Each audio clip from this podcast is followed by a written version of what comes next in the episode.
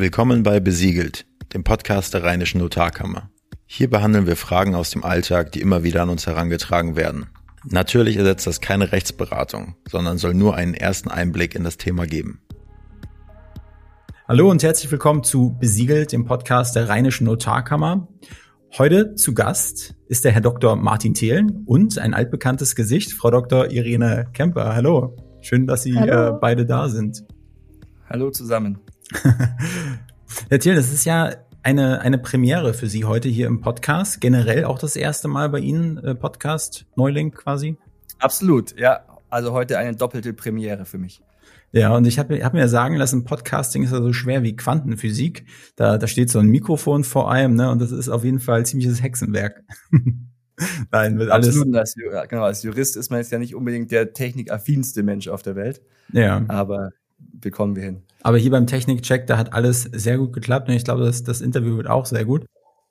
So erzählen. Bevor wir jetzt aber loslegen mit der, mit der Fragerei, würde ich Ihnen jetzt einmal die Chance geben und Sie einmal bitten, sich mal vorzustellen, weil, weil Sie ja das neue Gesicht hier in der Runde sind und damit unsere Hörer da draußen wissen, äh, ja, wer, wer Sie da die nächste halbe Stunde begleiten wird. Ja, sehr gerne. Hallo in die Runde. Äh, freue mich sehr, heute hier dabei sein zu dürfen. Äh, mein Name ist Martin Thelen. Ich bin seit diesem Jahr Notar hier im schönen Köln ähm, war davor mehrere Jahre bei der Bundesnotarkammer in äh, Berlin tätig, habe dort unter anderem auch den Bereich für die Öffentlichkeitsarbeit betreut, habe in der Funktion auch die, die Einführung der, der Online-Gründung begleitet. Ein Thema, das ja vielleicht auch heute zur Sprache kommen wird. Und über meine Tätigkeit bei der Bundesnotarkammer kenne ich eben den Herrn Irling sehr gut, der mich da mal angesprochen hat und gefragt hat, ob ich nicht bei diesem Podcast mal mitmachen möchte. Und da habe ich natürlich sehr gerne Ja gesagt und freue mich jetzt auf das Gespräch. Heute soll es um das Thema Startups und Unternehmengründung gehen. Und ja, ich habe mein erstes, meine erste Firma mit meinem äh, besten Freund 2017 gegründet.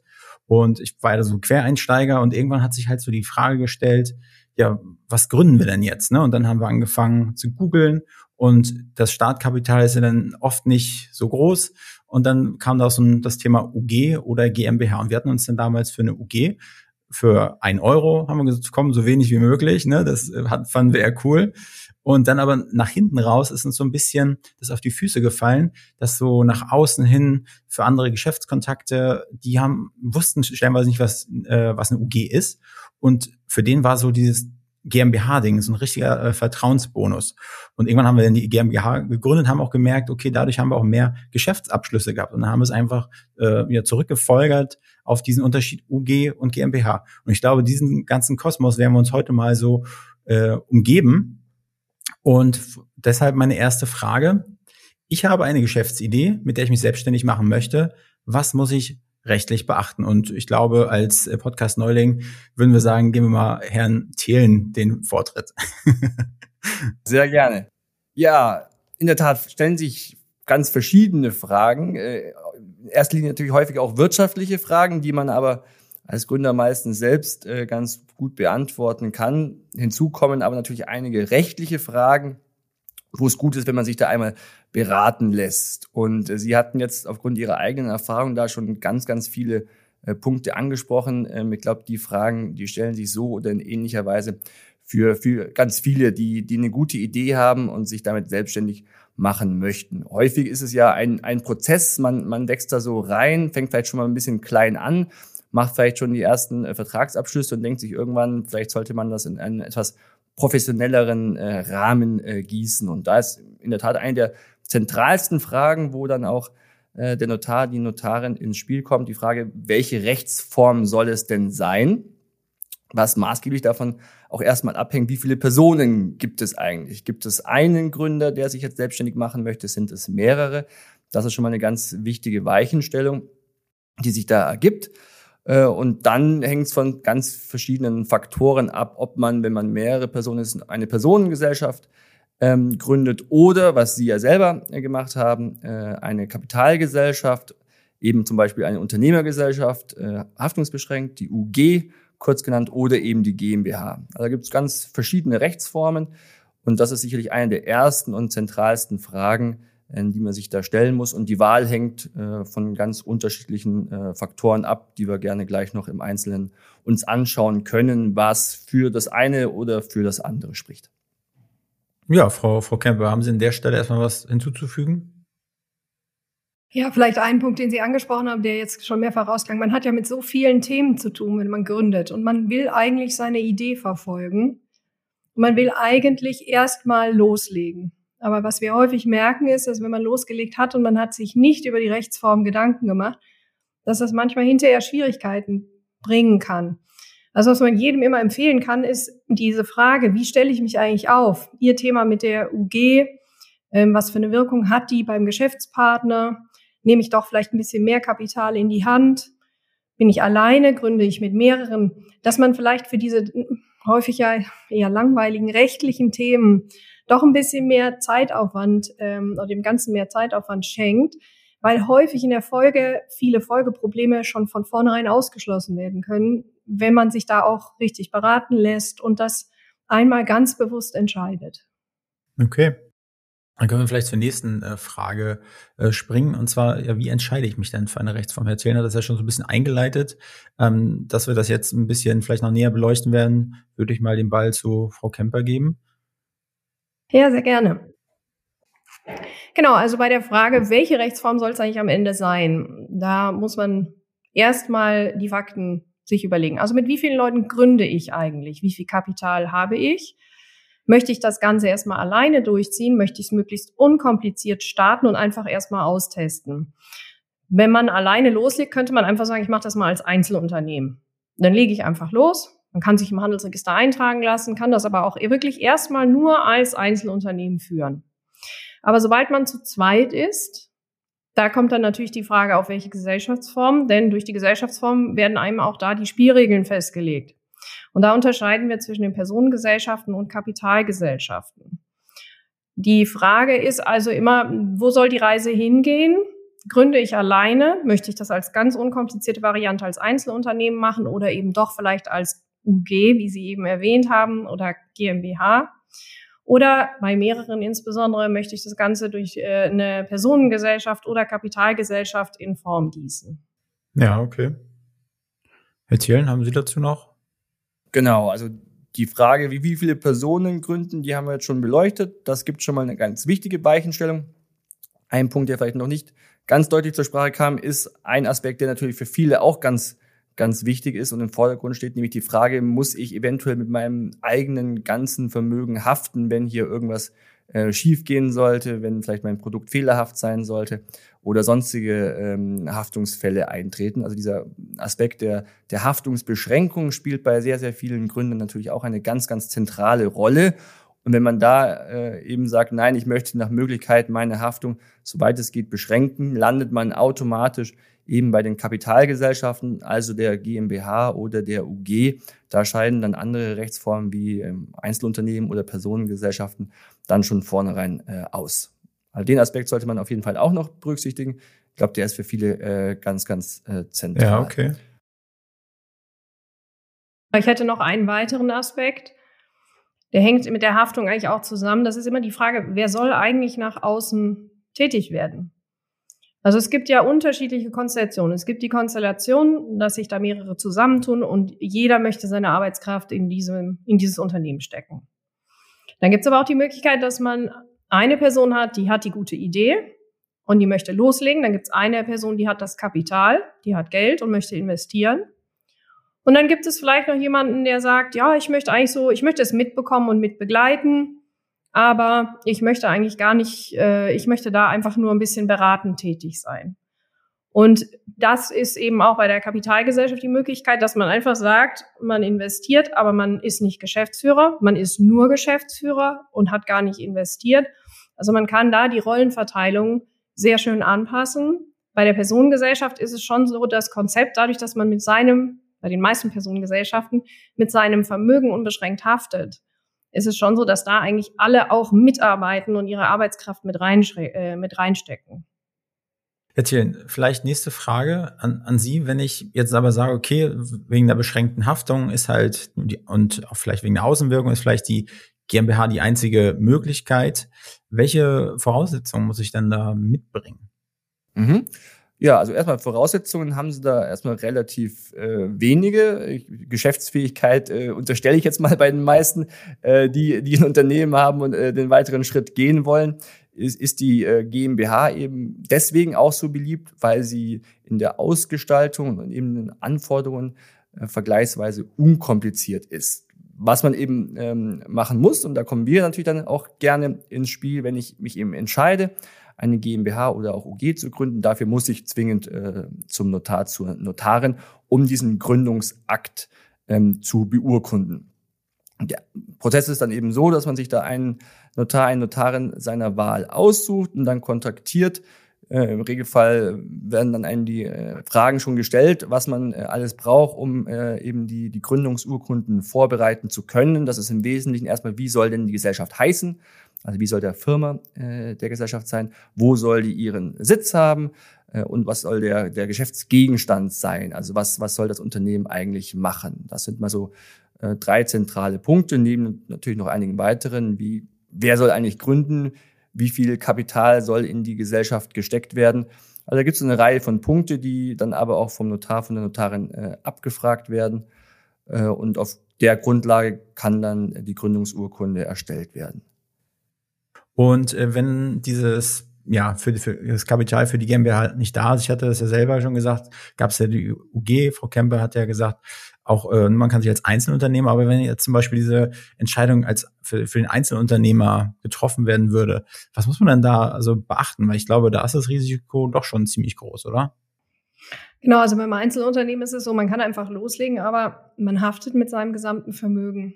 Und da ist es so, dass das vielleicht für diese Anfangsphase, wo man einfach sagt, ich teste jetzt mal, ich gucke mal, wie kommt meine Idee an, wo man noch keine großen Verträge abschließt, ist das vielleicht noch eine Idee. Aber eigentlich ist es so, wenn man seine eigene Idee fördern möchte, das ernst nimmt, oder es geht auch einen kleinen Schritt los, dass man einfach sagt, man möchte das direkt strukturell aufsetzen, indem man eine Gesellschaft gründet und dadurch automatisch die Haftungsbeschränkung hat, dann schafft man eben einen rechtlichen Rahmen, der auch weitere Schritte später einfacher macht. Wenn man nämlich als Einzelunternehmen loslegt, hat man immer das Thema, dass dieses Einzelunternehmen ja Verträge abschließt, dass die laufen alle im privaten Namen. Und dann später, wenn man zu dem Punkt kommt und sagt, ach, jetzt wäre eigentlich eine GmbH, eine Haftungsbeschränkung, eine UG, das wäre jetzt eigentlich der nächste Schritt, dann muss man ja immer überlegen, wie bekomme ich jetzt eigentlich mein Einzelunternehmen mhm. und alles, was ich schon gemacht habe, in die GmbH.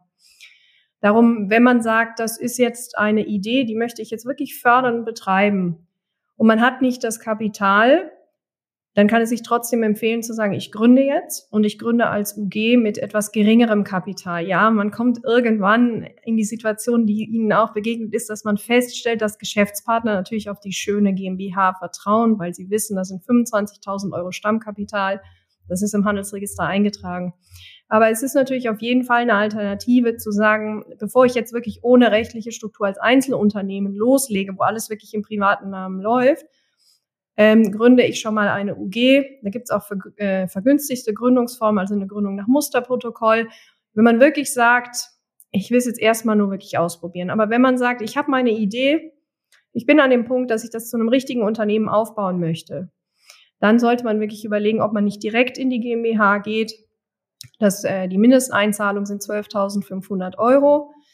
Man hat halt direkt ein Unternehmen, das im Rechtsverkehr anerkannt ist. Der Mittelstand, die meisten Mittelständler sind GmbHs. Es ist etwas, was der Geschäftspartner einfach kennt und dem der Geschäftspartner vertraut.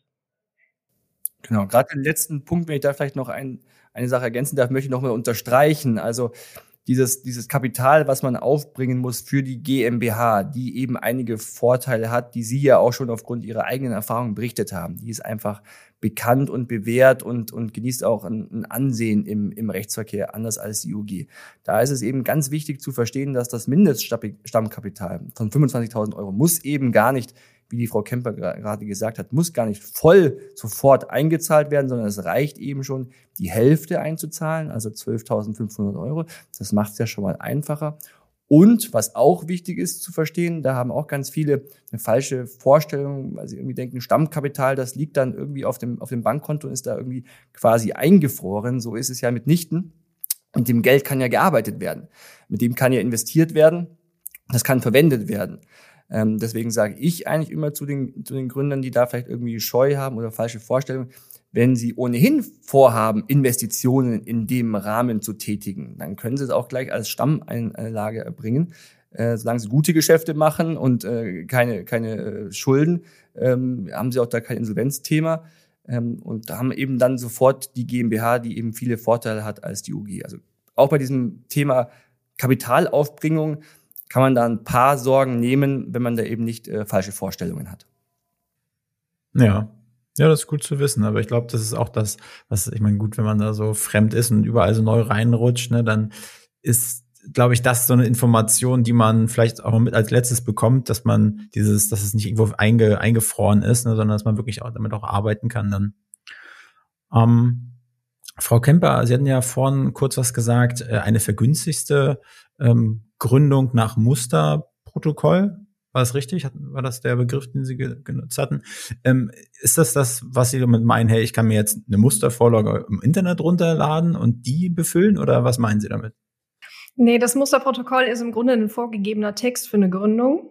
Also gerade kein Muster aus dem Internet, sondern ein Muster aus dem Gesetz. Und da gesagt einfach ähm, das Kostenrecht, dass die besonders günstig ist und kaum Kosten aufwirft die, das Muster des Gesellschaftsvertrages, also das, was man tatsächlich bei der normalen Gründung, also weg von, also nicht, nicht im Rahmen des Musterprotokolles, sondern bei einer normalen Gründung hat, der sogenannte Gesellschaftsvertrag oder die Satzung.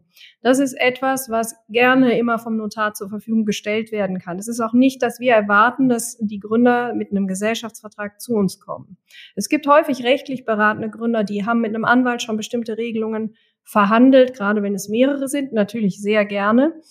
Aber der Grundsatz ist eigentlich meistens, dass wir die Angaben benötigen, die Herr Thelen gerade eben schon erwähnt hat.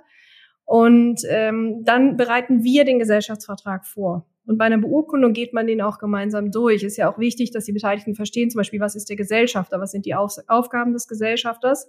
Das ist in diesem Gesellschaftsvertrag festgehalten. Was ist dann wiederum die Rolle des Geschäftsführers, derjenige, der die Gesellschaft vertritt, die GmbH oder die UG vertritt, der nach außen hin auftritt und Verträge abschließt.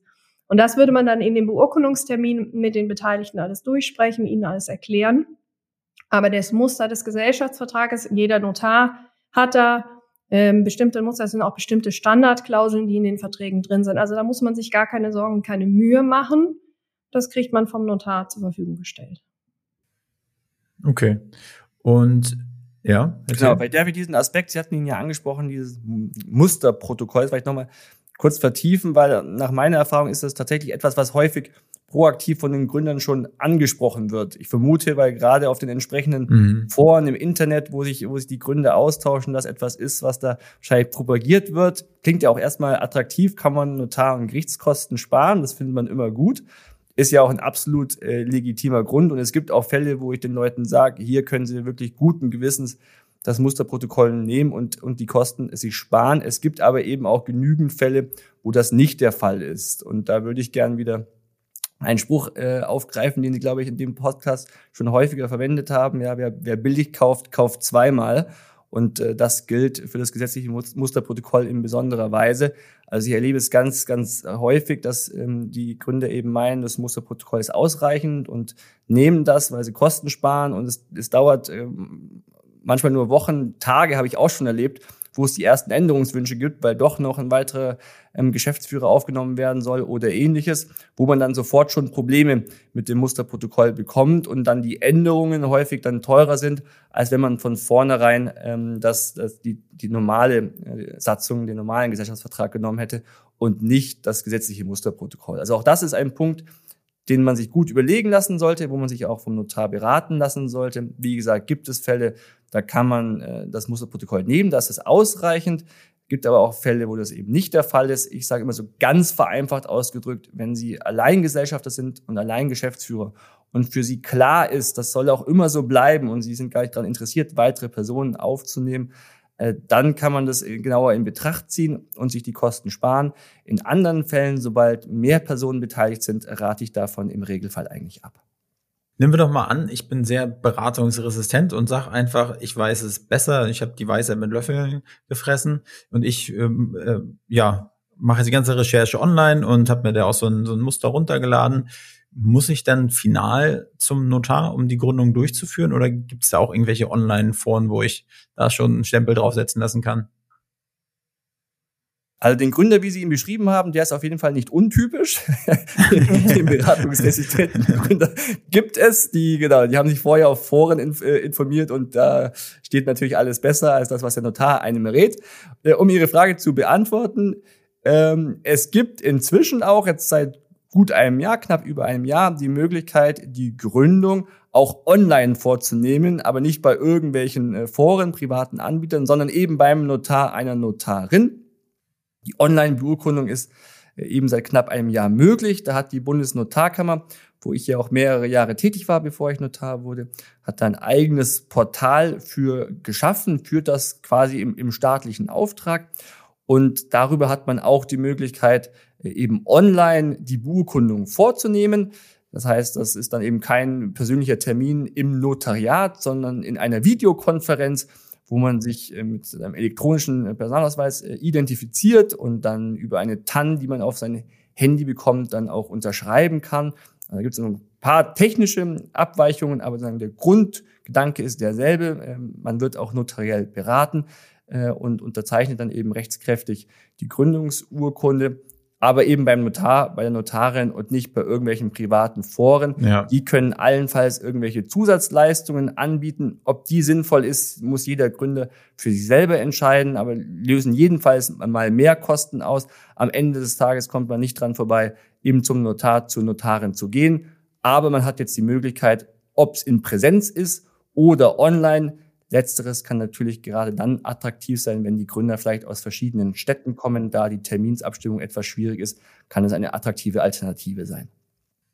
Ja, das hätten wir wirklich äh, schon vor ein paar Jahren haben müssen, denn bei uns war das auch immer so der Wunsch, Mensch, warum? Warum nicht auch online? Aber jetzt, jetzt ist es soweit. Hat jemand von, von Ihnen schon mal eine Online, äh, tja, Beurkundung oder Firmengründung hinter sich und mag vielleicht mal die, die Erfahrung teilen? Lieber vor Ort oder lieber online? Was ist, Gibt es auch Vor- oder Nachteile, die wir besprechen sollten? Man braucht halt ganz bestimmte Ausweispapiere. Es muss ein Ausweis sein, mit dem man eben äh, elektronisch ähm, PIN eingeben kann. Mhm. Und das sind aber Dinge, die im Vorfeld schon abgeklärt werden. Also man kann sich bei einem Notar melden, dann klärt man ab, habe ich alle Voraussetzungen, habe ich das richtige Ausweisdokument, äh, liegt das Ganze vor. Ähm, und dann würde man in die Online-Beurkundung, eine Online-Beurkundung durchführen. Aber der Notar sagt einem auch sofort, das Dokument reicht nicht aus, kommen Sie gerne zu mir zum Termin vor Ort. Ne, also mhm. es wird hier automatisch geprüft von dem System, über das das Ganze läuft. Es gibt eine App, da kann man das rund, die kann man sich runterladen und wird dann durchgeführt. Und dann wird einem gesagt, ja, das Ganze funktioniert oder nicht.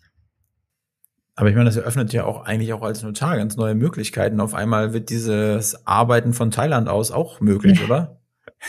Ja, da, das, das ist eine attraktive äh, Idee, die Sie da haben. Ich weiß nicht, ob da viele andere äh, auch schon die Idee hatten. Da ist tatsächlich so, dass der Rechtsrahmen äh, streng ist. Also äh, äh das Gesetz gibt dem Notar tatsächlich vor, dass er die äh, Online-Beurkundung in seinem Notariat machen muss, also sagen aus dem Urlaub beurkunden.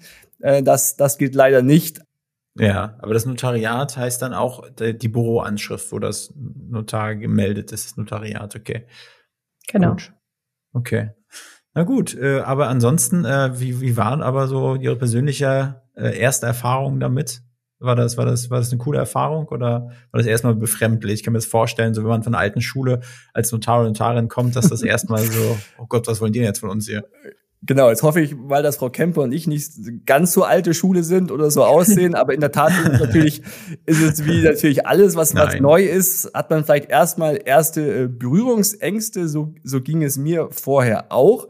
Hab dann aber tatsächlich äh, positive äh, Erfahrungen gemacht. Es war auch ein Fall, wo sie es tatsächlich ähm, angeboten hatte, weil der Gründer ähm, zwar seinen Zweitwohnsitz in Köln hatte, seinen Erstwohnsitz aber in München und äh, zum Zeitpunkt der Gründung auch in München war. Das heißt, für den wäre es jetzt auch ein bisschen umständlich gewesen, dafür jetzt extra nach Köln zu kommen. Der hatte aber schon eine andere Beurkundung bei mir und wollte deswegen nochmal zu mir kommen. Und da war es natürlich in der Tat ein Fall, wo man gesagt hat, das ist natürlich jetzt viel, viel sinnvoller und einfacher, das, das online zu machen. Der hatte sich da vorher auch informiert. In der Tat, technische Hürde ist eben, dass diese Online-Ausweisfunktion des Personalausweises ähm, scharf gestellt ist, eingestellt ist. Ähm, den haben eigentlich inzwischen alle zumindest grundsätzlich in ihrem Personalausweis ähm, dabei, wenn sie keinen ganz uralten Personalausweis haben. Ähm, häufig haben aber die Beteiligten den PIN vergessen. Das heißt, das ist häufig so die erste Hürde. Wie war nochmal der PIN? Oder wenn man ihn nicht mehr weiß, nochmal neu anzufragen, was kein Hexenwerk ist, aber man muss es eben machen.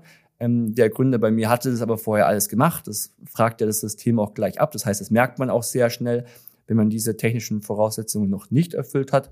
Äh, und danach hat es eigentlich wunderbar geklappt. Ähm, der hatte sich dann online identifiziert. Ähm, das wird dann äh, vom System ausgelesen. Ähm, danach haben wir eine Videokonferenz durchgeführt, wo ich ihm, so wie ich es auch gemacht hätte, wenn er bei mir vor Ort gewesen wäre, die Urkunde einmal vorgelesen habe. Und danach haben wir eben nicht händisch unterschrieben, sondern elektronisch signiert.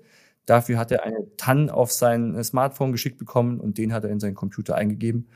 Und äh, ich habe das selber gemacht bei mir mit meinem äh, Kartenlesegerät, den PIN eingegeben und dann war die Online-Beurkundung äh, abgeschlossen. Also insofern hatte ich da tatsächlich ja. positive Erfahrungen. Aber wie bei allem, ein System, das neu eingeführt wird, hat am Anfang vielleicht noch gewisse Kinderkrankheiten, aber nachdem das Kind, sprich die Online-Beurkundung inzwischen auch schon über ein Jahr alt ist, sind da, glaube ich, die ersten Krankheiten auch schon ausgemerzt.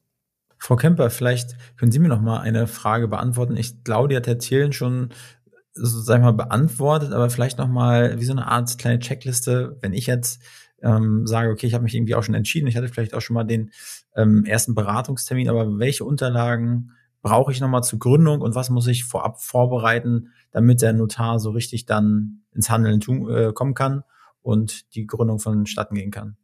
Also am besten dem, mit dem Notar des Vertrauens oder der Notarin des Vertrauens Kontakt aufnehmen, sich melden und einfach sagen, es geht um eine Gründung einer GmbH oder UG. Da ist die erste Frage, wie hoch soll das Stammkapital sein? Wer sollen die Gesellschafter sein? Also wer wird Anteile an der Gesellschaft übernehmen? Und wer soll Geschäftsführer sein? Wie soll die Gesellschaft heißen? Ne, Firma der Gesellschaft? Wo ist der Sitz der Gesellschaft? Und dann, was macht die Gesellschaft eigentlich? Also was ist Gegenstand des Unternehmens? Das kann man auch alles erstmal ganz untechnisch dem Notar schicken. Viele Notare haben Checklisten oder einfach mal eine E-Mail hinschicken. Und dann wird man sehr schnell dann kontaktiert, entweder mit einem Entwurf der Gründungsurkunde, wo auch ein Gesellschaftsvertrag dann direkt mit dabei ist, oder die Mitarbeiter oder der Notar melden sich mit Rückfragen, zum Beispiel, sollen die Geschäftsführer, wenn man mehrere hat, gemeinsam vertreten oder nur einzeln. Also da gibt es dann immer so Detailfragen, aber das kommt dann in der Folge. Diese Grunddaten für die Gesellschaft, wer wird Gesellschafter, wer wird Geschäftsführer und was macht die Gesellschaft, das sind so die Dinge, die der Notar als erstes braucht und dann kann er aber auch schon sehr schnell loslegen. Welche Dinge, vielleicht an Herr Thielen, welche Dinge brauche ich dann noch? Denn aus eigener Erfahrung äh, weiß ich die Antwort, aber vielleicht gibt es da noch eine fachmännische Antwort. Nach der Gründung kann ich ja noch nicht gleich ein Geschäft aufnehmen, oder? Also was, was brauche ich denn eigentlich noch? Also ich habe jetzt einmal Gründung, GmbH gegründet, aber was brauche ich denn noch, um quasi Geschäft aufnehmen zu können? Die, die Beurkundung ist natürlich ein ganz, ganz wichtiger Schritt auf dem Weg zum eigenen Unternehmen, aber, aber sicherlich nicht der letzte. In der Tat gibt es da eine ganze Reihe von Punkten, die man danach beachten muss. Da ist sicherlich der, der wichtigste und erste Schritt erstmal ein Geschäftskonto für die neu gegründete Gesellschaft zu gründen, um eben das Stammkapital einzahlen zu können. Denn die Einzahlung des Stammkapitals ist Voraussetzung dafür, dass die Gesellschaft überhaupt erst zum Handelsregister angemeldet werden kann. Und erst nach Anmeldung wird die Gesellschaft ja dann vom Handelsregister auch eingetragen. Und erst mit Eintragung ist die Gesellschaft endgültig entstanden. Sie besteht zwar schon vorher, also nach Beurkundung, aber vor Eintragung als sogenannte Gesellschaft in Gründung. Für die können Sie theoretisch auch schon Rechtsgeschäfte abschließen und handeln. Allerdings sind die mit gewissen Haftungsrisiken verbunden. Deswegen sage ich den Gründern immer, wenn Sie noch ein bisschen warten können, halten Sie noch Ihre Pferde zurück, warten Sie bis zur Eintragung im äh, Handelsregister, dann sind Sie auf der ganz sicheren Seite. Aber wie gesagt, müssen Sie dafür erstmal Konto eröffnen und das Stammkapital einzahlen. Zweiter wichtiger Schritt, den man nicht unterschätzen darf, wo die Praxiserfahrung lehrt, dass es da auch immer wieder Probleme gibt, ist ein Firmenschild anzubringen, da wo die, äh, da das Unternehmen den, äh, den Geschäftssitz hat, damit auch Post zustellbar ist, insbesondere vom Registergericht. Aber wenn Post nicht zustellbar ist, kommt es eben auch wieder zu Verzögerungen bei der Gründung. Also das sind mal die zwei wichtigsten Punkte, die sich unmittelbar nach äh, der Beurkundung anschließen. Geschäftskonto eröffnen und eben ein, ein Schild für die neu gegründete Gesellschaft anzubringen, damit äh, Post zugestellt werden kann. Wie ist denn das mit dem Firmensitz? Also, wenn ich jetzt kein Büro habe, könnte ich auch rein theoretisch meine, meine Hausnummer dafür nehmen? Aber da muss ich das dann auch, also wenn aus wieder aus eigener Erfahrung, wenn man dann diesen Firmensitz ändert, ne, also da muss man ja auch wieder zum Notar, um das dann irgendwie äh, ändern zu lassen. Also sollte man sich wahrscheinlich auch schon ganz gut überlegen, ne, welche Adresse ich denn da jetzt langfristig angebe. Punkt eins, Sie haben recht, man kann den Firmensitz auch bei sich bei seiner Privatadresse machen. Das ist auch etwas, was gar nicht unüblich ist. Das machen viele. Macht es natürlich auch erstmal einfacher und unkompliziert. Also das ist absolut möglich. Und Punkt zwei, in der Tat, da können wir den Appell von vorhin wieder wiederholen. Lieber sich einmal vorher etwas mehr Gedanken machen. Ich hatte tatsächlich den Fall, dass ich gegründet habe am Vormittag und am Nachmittag hat sich die Gründerin, in dem Fall war es eine Frau, gemeldet und gesagt, die Geschäftsadresse ist jetzt doch woanders, weil es mit dem Vermieter Schwierigkeiten gab. Ähm, was wir dann gerne natürlich anpassen, aber wo man sich dann denkt, hätte man vielleicht doch lieber vor der Gründung mit dem mhm. Vermieter gesprochen als danach. Ja, okay. Also ich habe meine Fragen so ziemlich alle gestellt. Aber gibt es aus äh, Ihrer Perspektive, Frau Kemper und Herr Thielen, noch Dinge, die wir auf jeden Fall den Leuten da draußen noch mit auf den Weg geben müssen vor Gründung? Vielleicht eine Sache noch, um den Gedanken gerade eben noch weiterzuspinnen. Was kommt denn dann? Es kommt irgendwann eine Rechnung vom Handelsregister für die Eintragung der GmbH oder der UG. Ganz wichtig. Das Handelsregister ist öffentlich und es ist inzwischen so, dass sehr, sehr viele falsche Rechnungen an die Gründer kommen. Also wir haben das regelmäßig, dass uns entweder Scans von Rechnungen zugeschickt werden oder wir hinterher angerufen werden. Die Gründung wäre ja wahnsinnig teuer. Da ist es wichtiger, einfach zu wissen, es gibt eine äh, Rechnung vom Handelsregister und es gibt eine Rechnung vom Notar. Es gibt keine Rechnungen, offiziellen Rechnungen, die man bezahlen muss von irgendwelchen Unternehmensregistern, von irgendwelchen sonstigen Anbietern. Und wenn es da Unsicherheiten gibt, immer gerne die Rechnung vor der Zahlung einmal einscannen und dem Notar schicken. Der kann ganz viele Fragen, ganz viele Rechnungen direkt rausfiltern und mitteilen, das ist keine Rechnung, die offiziell und seriös ist. Okay, das ist ein guter Hinweis. Äh, ja, so ein paar, paar Scams kommen da öfters mal in den Briefkasten ja. geflattert, das stimmt schon, ja. Absolut, ähm, das ist ein ja. verbreitetes Problem leider und was da immer auch ein guter Trick ist, zu gucken, wie die IBAN lautet von ja. dem Konto, wo man die angebliche Gebühr hinüberweisen muss. Wenn das eben etwas Seltsames im Ausland ist, dann spricht eben sehr viel dafür, dass es eine äh, Fake-Rechnung ist. Das ist ein ganz wichtiger Punkt und vielleicht noch ein Punkt, wobei das jetzt gar nicht unbedingt ein Notarthema ist, aber weil da auch viele eben in eine Falle laufen und dann Bußgelder bekommen, die vermeidbar sind. Ähm, was viele auch noch nicht so ganz auf dem Schirm haben, ist das Transparenzregister. Äh, erfreut sich auch keiner besonders großen Beliebtheit in der Praxis, ist aber nun mal da und ist auch verpflichtend, dort die Gesellschaft und die sogenannten wirtschaftlich Berechtigten einzutragen. Das sind also die Personen, die maßgeblichen Einfluss auf die Gesellschaft haben, also letztlich die Gründer, abhängig davon, in welcher Höhe sie beteiligt sind. Und auch das sollte man unbedingt zeitnah nach der Gründung vornehmen, weil wenn man es vergisst, sich dort eintragen zu lassen, und viele vergessen es leider, ähm, dann klopft früher oder später das Transparenzregister an mit einem mhm. Bußgeld. Und das ist genauso vermeidbar oder sollte man genauso versuchen zu vermeiden, wie irgendwelche falschen Rechnungen zu bezahlen, weil das ist einfach ärgerlich. Ja, ja, guter Hinweis, auf jeden Fall. Ich weiß nicht, also ich können ja mal gucken, ob sie selber eingetragen sind. ich, ich, bestimmt. Also, ansonsten hätten die, hätten die schon längst mal an der Tür geklopft und hätten mir. Du prüfst gleich mal im Nachgang. Ja, ja ansonsten hätte mein, wäre mein Weihnachtsgeld wahrscheinlich schon mal irgendwann mal aufgeraucht gewesen. Aber ja, ich nehme auf jeden Fall mal wieder mit. Ich hätte mir die Frage natürlich auch schon vor Beginn des Podcasts ähm, selber sagen können. Notar ist auf jeden Fall eine gute Sache, wenn man gründen möchte. Kommt man auch nicht so wirklich drum rum und sollte man auch nicht, wenn man auf Nummer sicher gehen will. Und ähm, ja, ich bin auch kein Freund von äh, zweimal kaufen oder so. Lieber einmal mehr Gedanken machen. Äh, dann ist das, glaube ich, vor allen Dingen in diesem Kontext sehr, sehr, sehr, sehr ratsam. Ne? Ja, auf jeden Fall. Ja, absolut. Vielen lieben Dank in die Runde. Hat Spaß gemacht. Ich freue mich auch schon auf die nächste Folge. Ich weiß noch nicht, was das Thema sein wird, aber ich bin mir sicher, es wird ziemlich informativ und wieder ziemlich hilfreich äh, für unsere Hörer da draußen. Ich wünsche Ihnen einen ganz schönen Tag und äh, Herr Thielen, Kompliment, war ein toller erster Podcast. Vielen Dank, hat mir viel Freude gemacht und genau, gerne wieder und schöne Woche noch für Sie. Okay. Danke, Tschüss. bis zum nächsten Mal. Tschüss. Wir hoffen, dass euch die Folge gefallen hat. Folgt gerne den Social Media Kanälen der Rheinischen Notarkammer. Für Anregungen jeglicher Art sind wir immer offen. Schreibt uns gerne über Instagram oder an podcast.rhnotk.de. Für eine konkrete Beratung wendet euch an den Notar oder die Notarin eures Vertrauens.